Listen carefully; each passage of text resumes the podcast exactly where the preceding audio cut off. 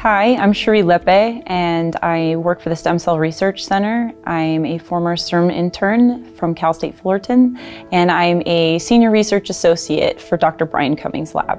I'm a mom of four kids and I wanted to show my daughters especially that they can not only have a family but they can have a career in a field as prestigious as biology.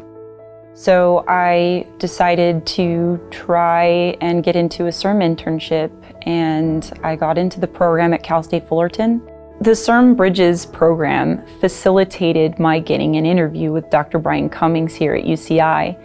And the interview went well and he had me do an internship for him for six months. I was creating brain organoids from human skin cells and I was injuring them and screening them for factors that could be contributing to an Alzheimer's disease-like pathology called chronic traumatic encephalopathy or CTE. From there, I was hired as a technician to work on a, a grant that he got from CIRM that used uncommitted cells and committed them to human neural stem cells for transplant in animal models. One of the things that we wanted to see with these human neural stem cells is that when we use them in our post-traumatic brain injured model, if they were efficacious, if we saw behavioral improvements post-injury, post-treatment.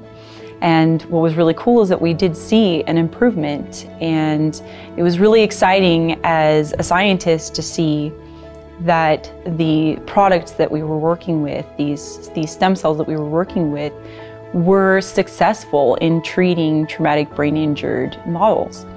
And what's so exciting about that is that it could possibly be used to contribute to a, a treatment or a cure for Alzheimer's disease or CTE.